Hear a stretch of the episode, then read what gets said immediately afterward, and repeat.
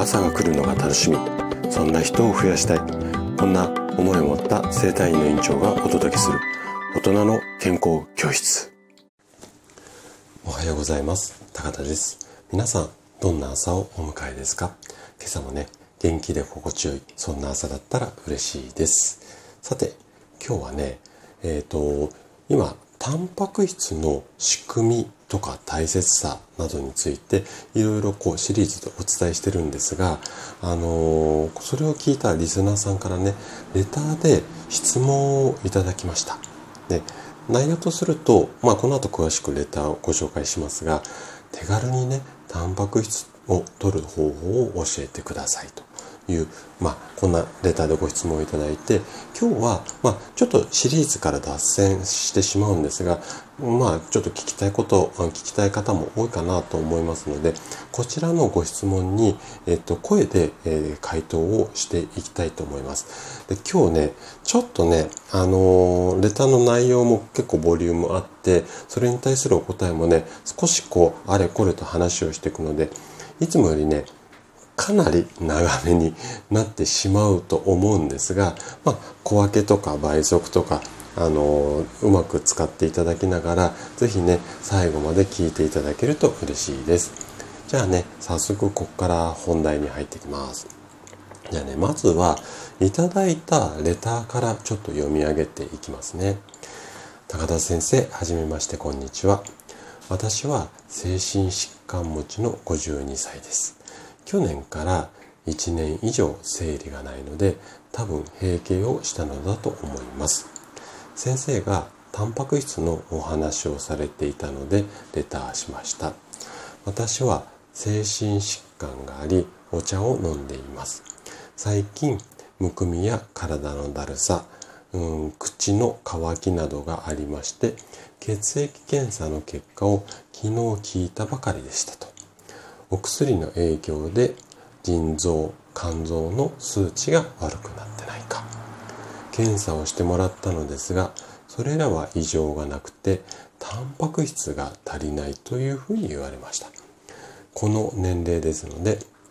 卵はコレステロールもあり食べても1日2個ぐらいで鶏肉や豆腐を食べたり MCT のオイルを数滴垂らして食べていました。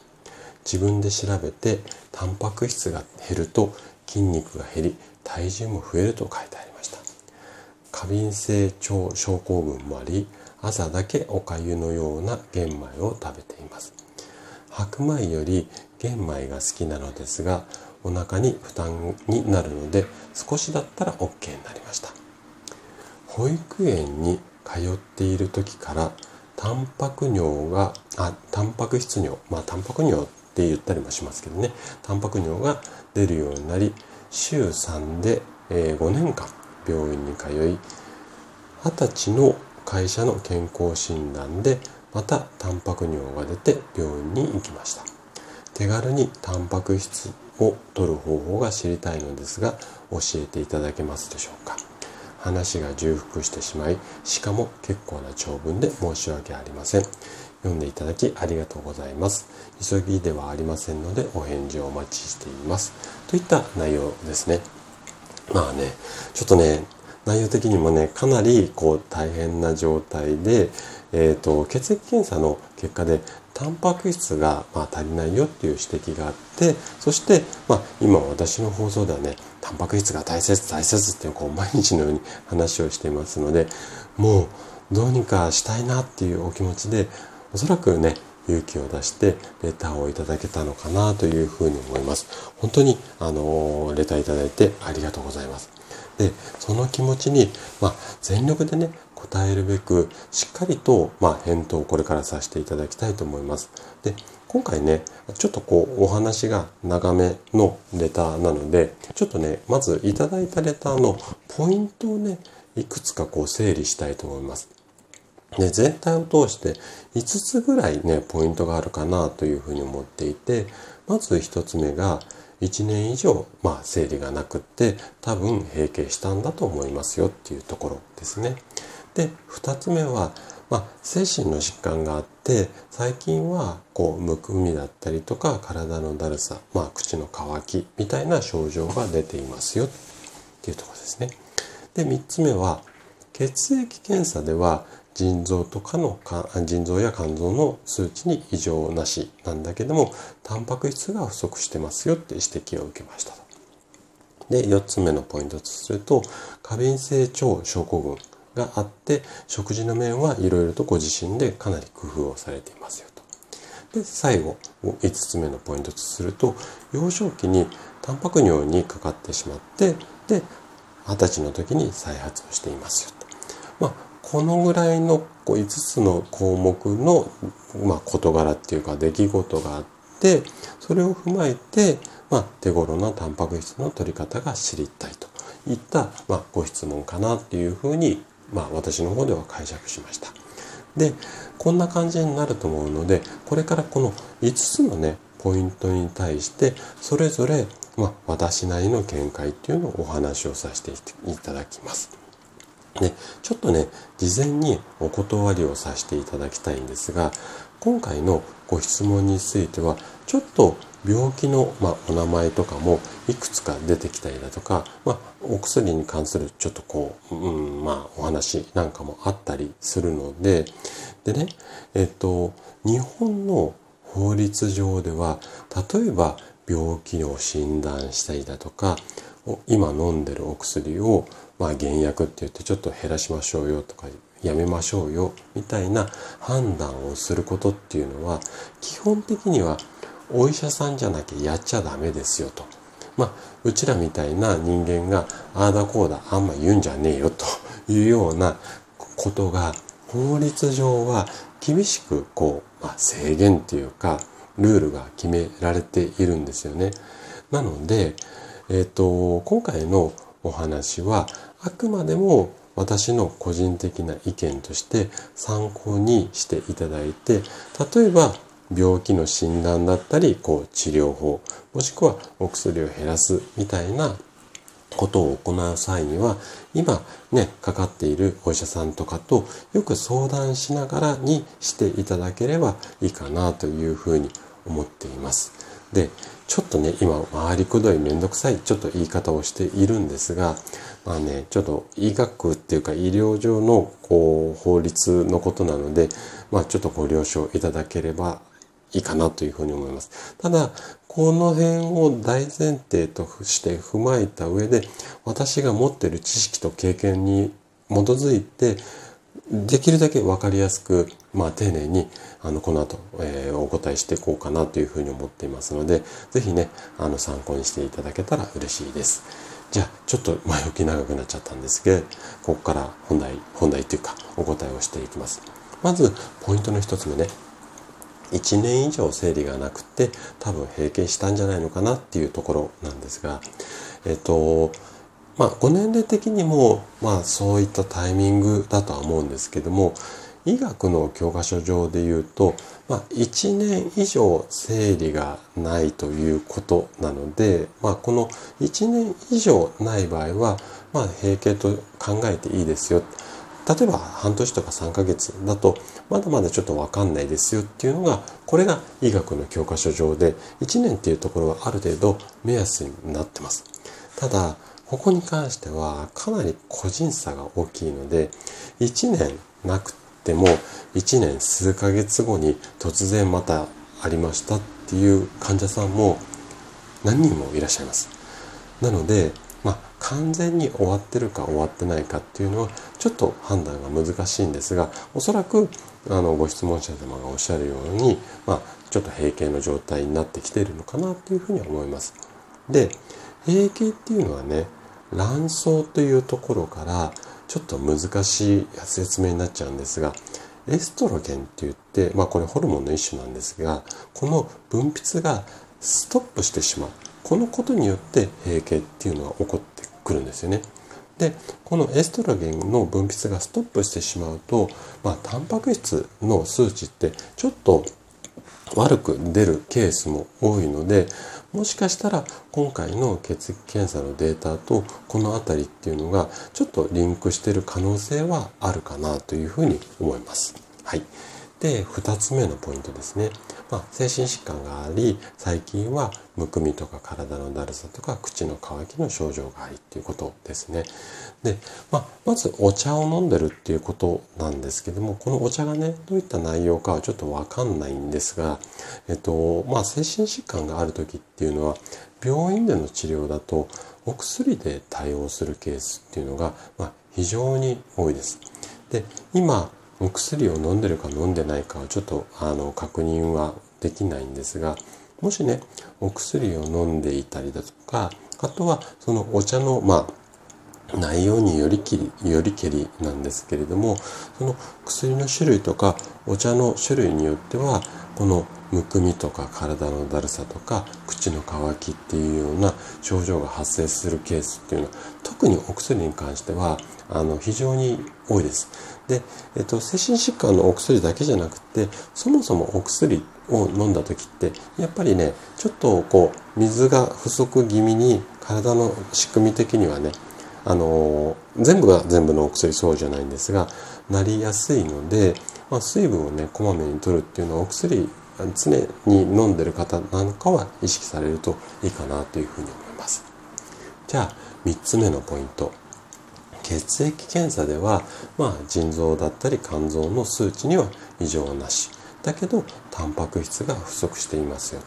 というとこですよね。で、腎臓とか肝臓っていうのは、やっぱりそのお薬を飲んだ時にここを分解するあの臓器なので、それでね、数値の異常っていうのを、あの、今回のご質問者様も気にされて、それでこう、確認をされたんだとは思うんですけれども、えっと、数字的にね、どの検査項目を見て、その先生がタンパク質を不足してるっていうふうに指摘したのか、ちょっとわからないんですけれども、で、血液検査のデータって、タンパク質をが不足してるんじゃないのかっていうふうに推察する項目っていうのが、いくつもあるんですよ。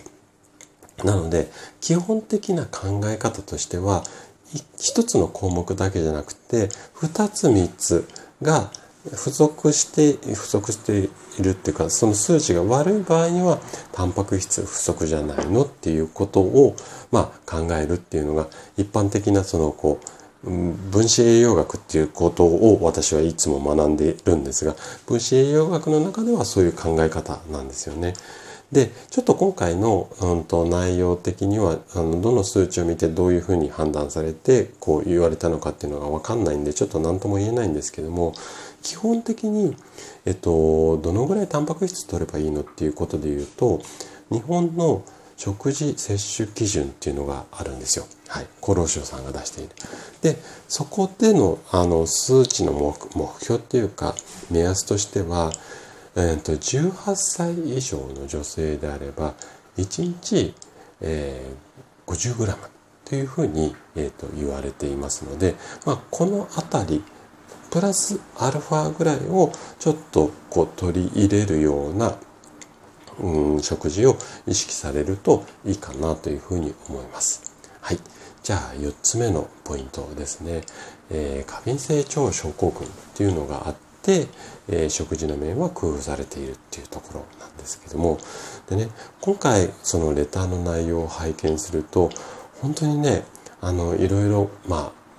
勉強されてるっていい、ね、ちょっと上から目線に聞こえてしまうと思うんですが、すごくこう、あの、いろんなことをご存知で、まあ、食事もね、工夫されていて、どれもね、こう、腸に優しいやり方だとか、すごく素晴らしいと思います。なので、えっと、何を食べるとか、こういうところを気をつけるっていうのは、もうね、今のご質問者様のあのスタイルをそのまま継続する形で問題ないと思います。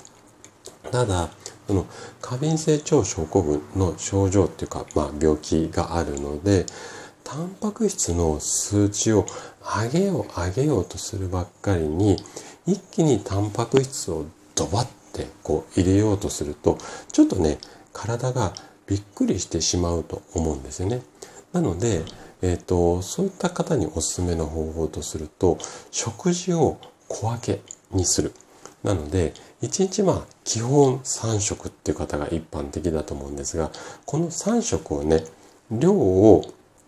変えずに4食とか5食、ちょっとおやつなんかをうまく工夫したりだとか、まあ、うんと、途中でおにぎり食べてみたりとか、そういった形で食事を小分けにして1回の量を少なくする。そうすると体に入ってくるこう量が少なくなるので要は消化吸収する分量が少なくなれば負担も少なくなるのでそうやって小分けにねちょこちょここう食べるっていうような工夫なんかもされるといいかなというふうに思います。はい、で5つ目の、えーと、ポイントとするとタンパク尿のお話ですよね。えー、小さい頃に、えー、タンパク尿が出てで二十歳で、まあ、再発しましたよと。でタンパク尿ってなかなか聞き慣れないあの、まあ、病気っていうか疾患だとは思うんですがこれね腎臓に何らかの異常が起きているっていうのをこう示す SOS みたいなこう役割を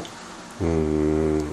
するような、まあ、症状っていうかあの状態なんですよね。でちょっとねここから医学的な説明で難しくなってしまうと思うんですがもうちょっとねこのタンパク尿を突っ込んで説明すると腎臓っていうところは必要なものを体に溜めて不要なものをこうろ過して、えー、尿として体の外に出す、まあ、こんな働きをしているところが腎臓なんですね。で腎臓の中のちょっと言葉は難しいんですが子宮体って言って糸に、えー、玉に体の体っていう字ですね子宮体というところがフィルターのような構造になっててねこのろ過するっていう役割を担っていてタンパク質っていうのはあの私たちの体にとって必要なものなので原則的には外に出ることっていうのはないんですよ。ないんですけどもおしっこの中にタンパク質が混じっているってことはこのろ過する子宮体のところもしくは腎臓に何かしらの異常があるんじゃないのかっていうのがこのタンパク尿のま仕組みだったりするんですよ。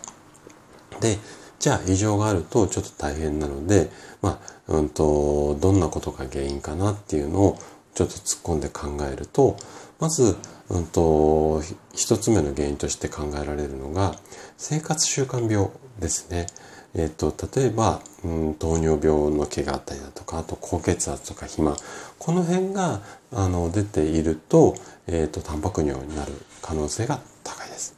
あと、二つほど原因があるんですが、二つ目が、免疫だったり、遺伝の病気。これが原因になってるケース。で、三つ目が、これらでちょっと説明つかない起立性タンパク尿っていうあの症状っていうか、まあ、これちょっと説明すると、まあ、難しくなっちゃうんですけども腎臓には異常がないんだけども尿からタンパクが出てますよという、まあ、こんな状態なんですね。でこんな3つが原因として考えられてこの3つのパターンのどれに当てはまるかをまず病院でしっかり調べてもらってでえっと、調べる際はちょっとね腎臓に対して特別なこう血液検査みたいなものだとか尿検査をやったりだとかあとはもう腎臓の働きを見るためにエコーで調べたりします。でこの3つの中のどれかなっていうのを推察してそれに対して治療していく。まあ、こんな流れが一般的になるので、まあ、この辺はねちょっと病院さんじゃないと対応できないところになると思うのでもし心配であればねこの辺り参考にしながら病院さんと、まあ、いろいろと相談してみてください。はいということで、まず5つのポイントについてちょっといろいろと私なりのご意見、あ、ご意見なんてごめんなさい。意見を、えっ、ー、と、話をさせていただいたんですが、じゃあ最後ね、質問の手軽にタンパク質の取り方が知りたいっていうことについてお話をしていきます、最後。で、もうね、ご質問者様は本当にね、いろいろご自身で調べて、すでに、まあ、食事をはじめね、あの、日常の生活でもいろいろと工夫されていると思うんですよ。なので、一般的にこうタンパク質はこういった食品に多く入っててなんていうお話をしたとしてももうそれ知ってるよっていうことで役立たないかなというふうに思うのでちょっとねこれは私なりなオリジナルのタンパク質の手軽な取り方の一つの方法なんですがおすすめしたいのがね甘酒なんですよ。はい、で甘酒とタンパク質が関連するっていうイメージなかなかないと思うんですけれどもあの甘酒って、えっと、その昔はね飲む点滴なんて言われて体にはすごくいいですよって言われているんですが甘酒の中にはねアミノ酸っていうやつが豊富に含まれています。で人間の体っていうのは約20種類のアミノ酸で構成されているんですよね。でこの20種類例えば1番のアミノ酸2番のアミノ酸3番のアミノ酸っていうのがあるんですけどもそれが20番目まであるんですけど例えば1番と3番のアミノ酸がくっついてうんと1つタンパク質になったりとか2番と15番がくっついてまた違うあのタンパク質になったりとか、まあ、こういった形になって構成されているんですよね。でこの20種類あるうちの9種類が必須アミノ酸多分名前聞いたことあると思うんですがこういったこう必須アミノ酸というふうに呼ばれていてこの9種類は人間の体の中で作ることができないので食事から取るしかないんですよね。で甘酒にはこの9種類全てが入っているんですよ。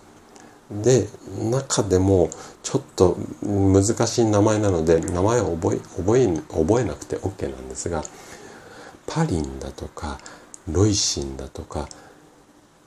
イゾロイゾロロイシン ごめんなさいイゾロイシン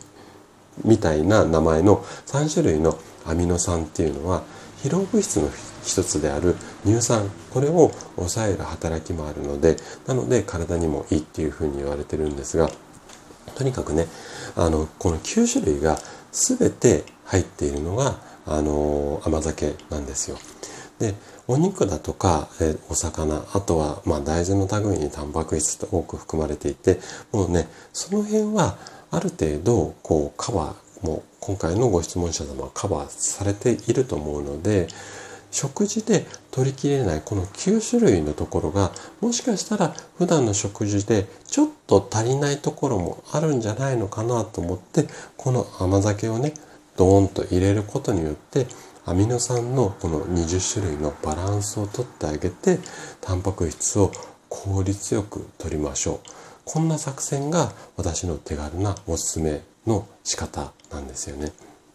で甘酒を飲む時に飲む時にってじゃあ甘酒今の話聞いて摂取しようと思った時にまあすでにねもう完成して飲みもう口開けたらすでにこう飲めるよってコップに注ぐだけで飲めるよっていう状態でパックで売られているものもあるんですが